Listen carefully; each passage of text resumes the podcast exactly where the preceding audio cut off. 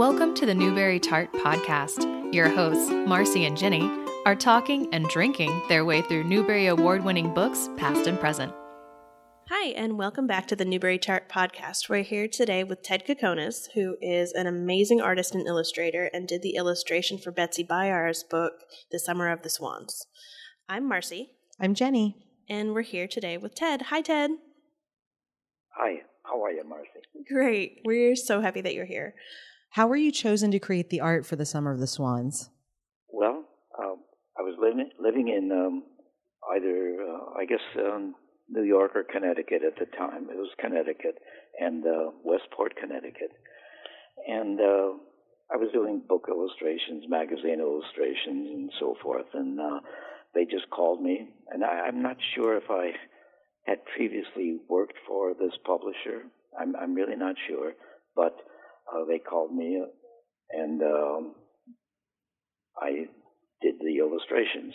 And when you do a book, uh, you either, either send in samples of, of your art, or they know because they've seen your art out there somewhere.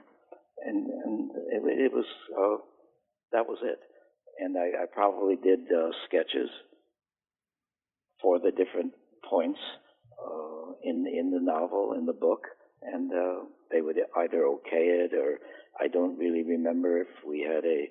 It was a it was a joyful time working for uh, Betsy Byars. This this book was uh, was good. It, everything was fine about it, it uh, and the end reproductions ended up being very good.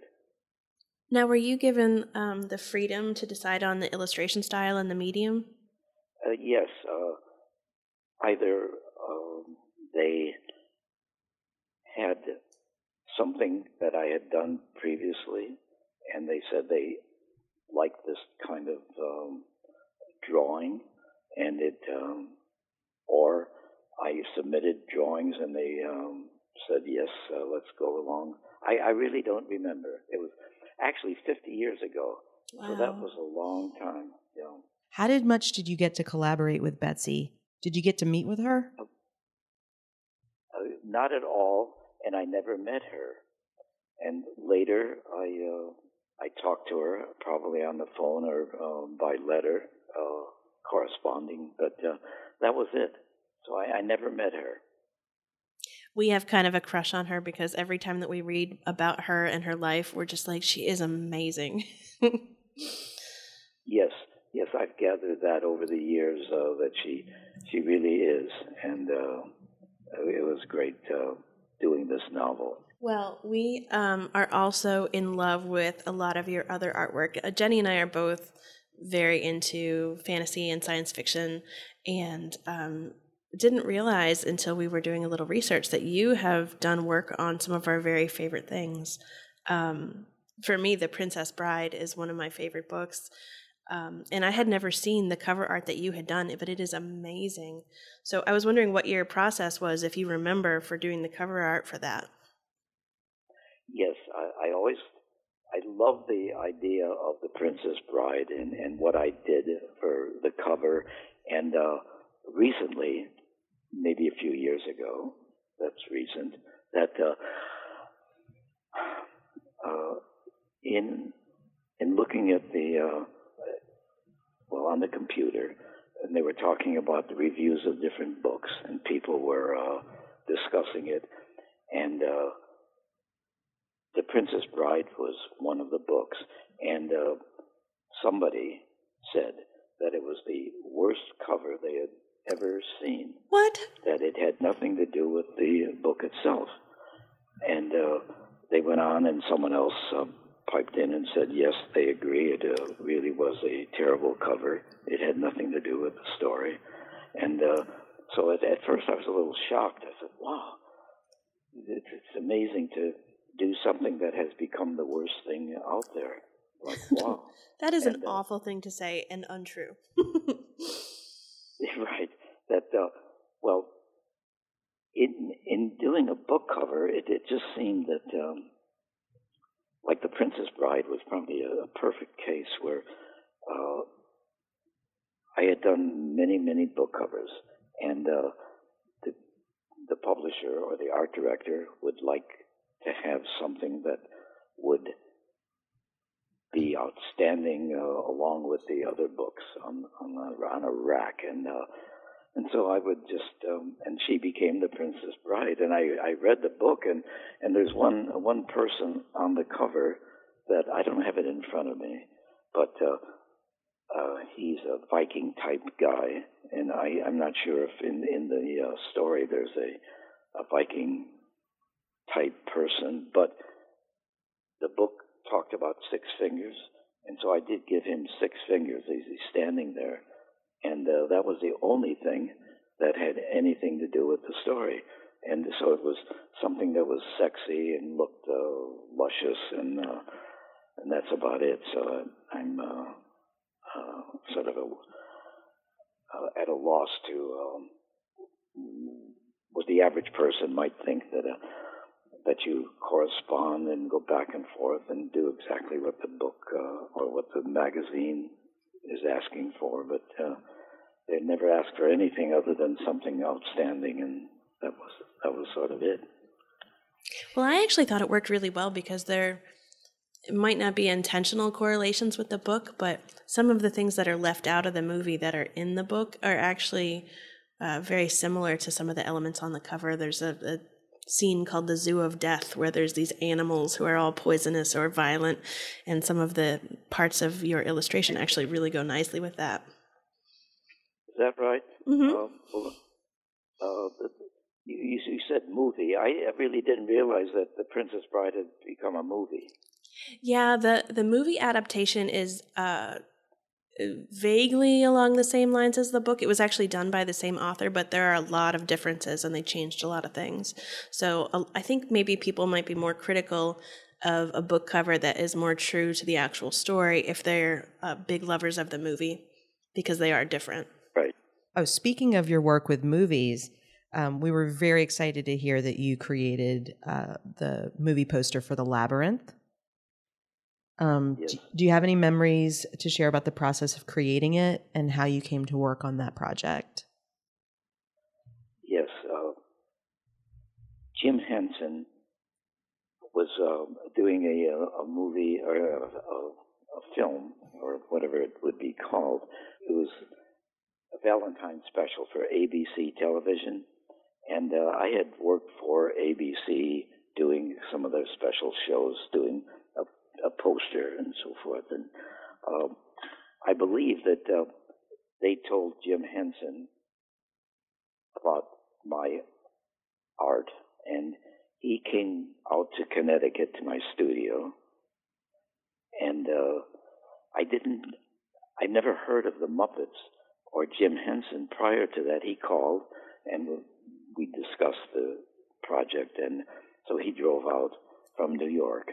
And uh, he was the greatest guy, and uh, he was very creative, and we discussed uh, different aspects of the dog and the Valentine special and Mia Farrell. And uh, so this was the first time I worked with Jim Henson, and uh, in my career, which has been very long, I uh, probably have two or three that I consider outstanding people, and Jim Henson would be one of them. He was just the, the greatest, uh, everything about him. And, and so because of that, I, uh, in the end, years later, did Labyrinth for Jim Henson. Right.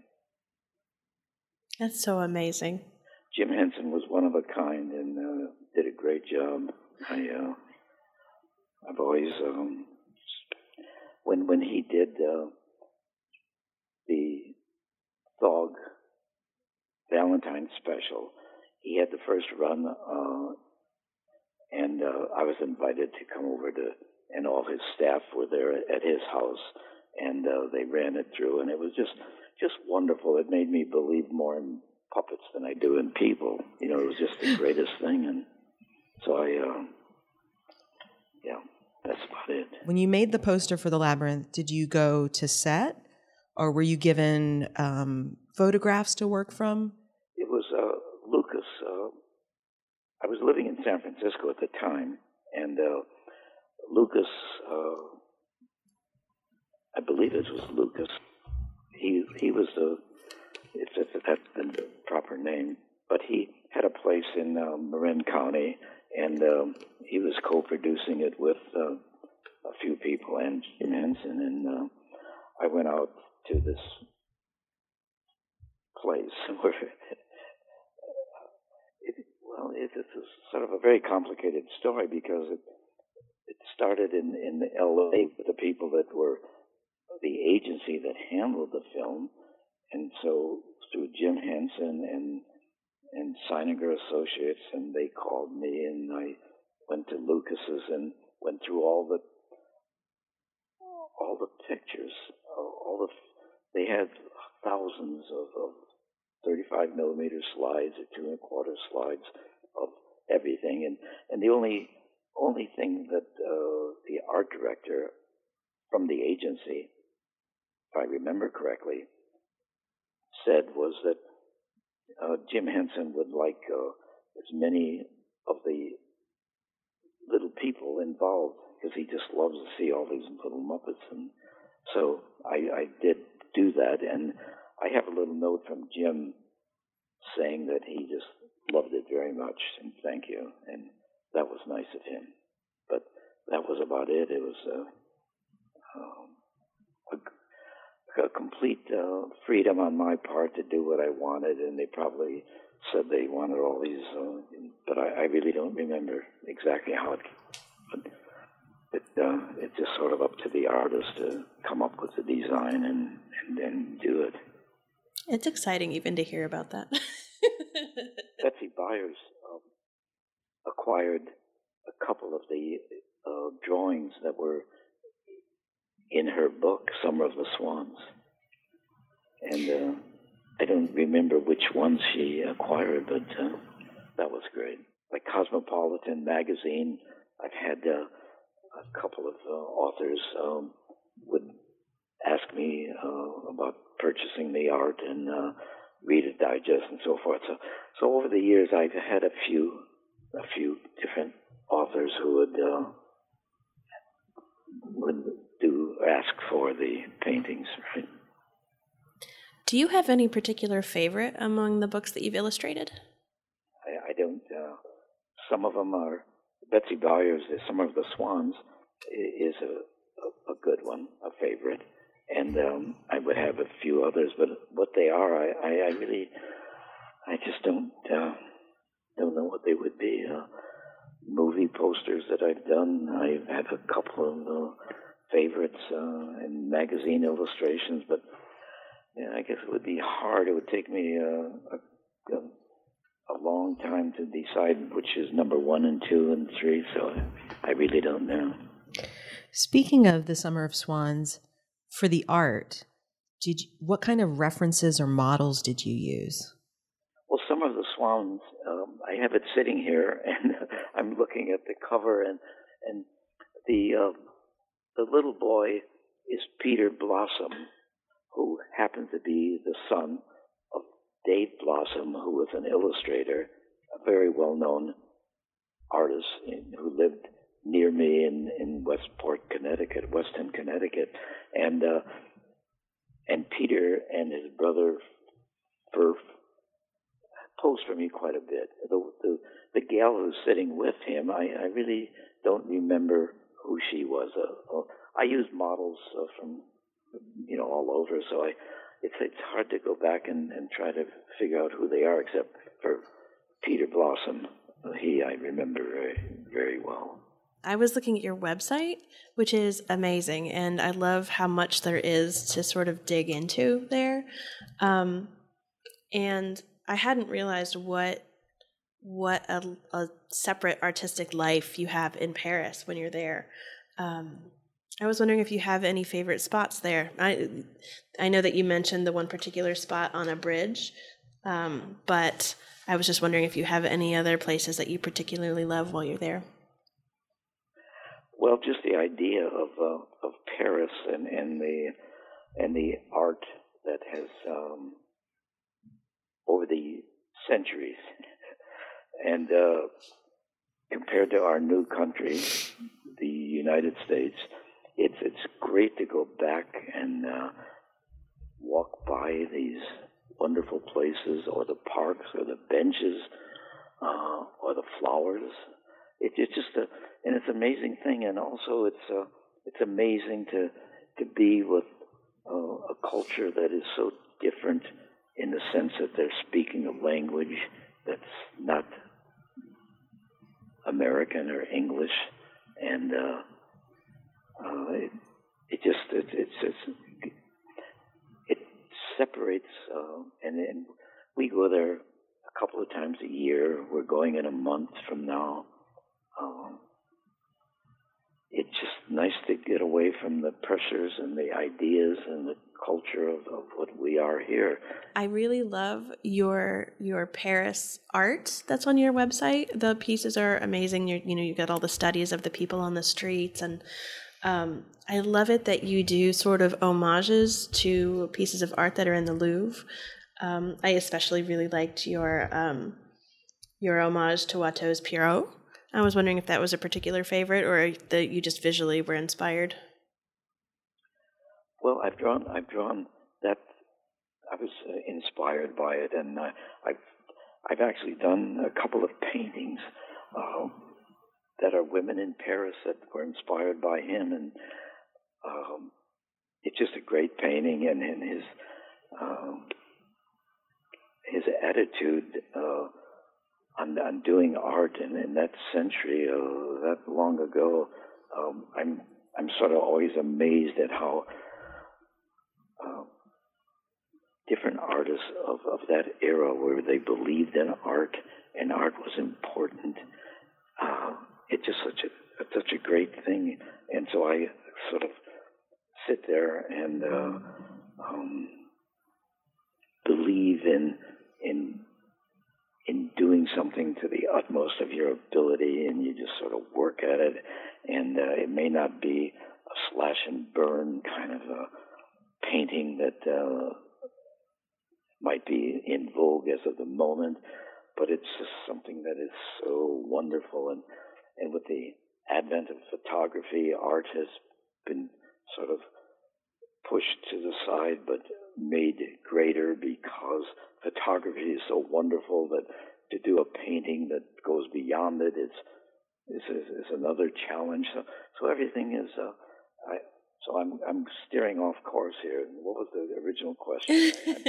No, this I, is great. I, I think that answered it beautifully. Um, I love the portraits, um, the portraits of women that you have on your website.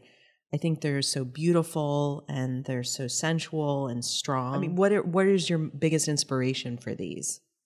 It's just such a such a um, they they don't need the uh, kind of thing that it seems that they'll.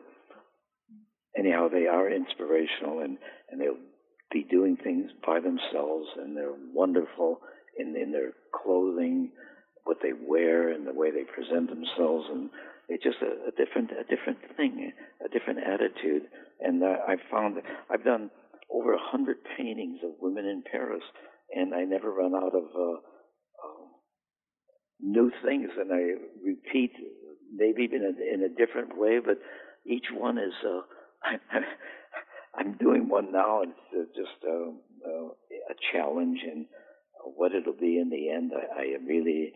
From all my drawings, I, I sit there and do sketches and drawings, and uh, and it's just uh, inspirational. And I, I can't really put it into words, but it's a great thing. Well, I've also read that your wife Kristen is your muse. Um, it seems like you two have a really beautiful partnership, like both personally and artistically. She uh, is um, beyond uh, beyond uh, what a normal what.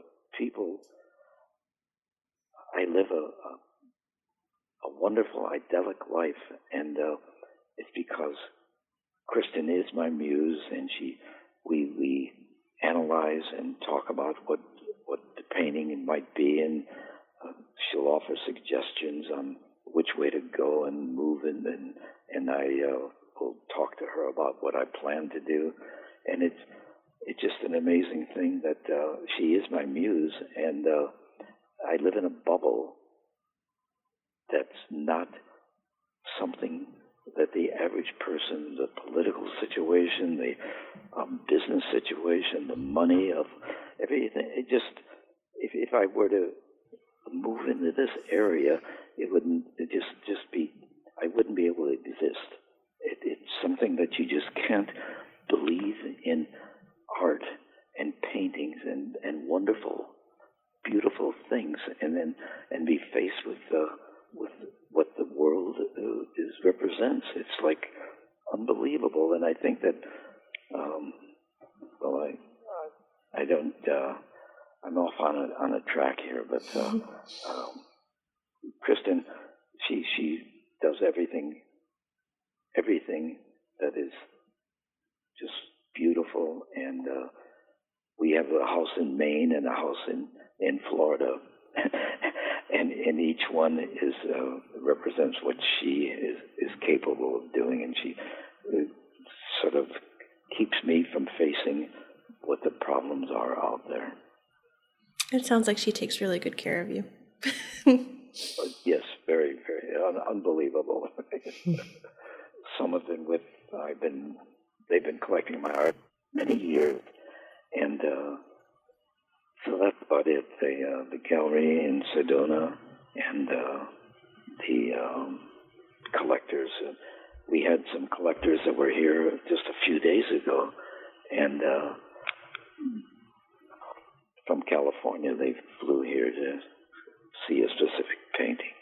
And um, so uh, between my own collectors and the one gallery, I've I've been over the years. I've been with a, a number of galleries, and uh, most galleries are, uh, unfortunately, interested in money, and uh, they would like to make as much money as possible.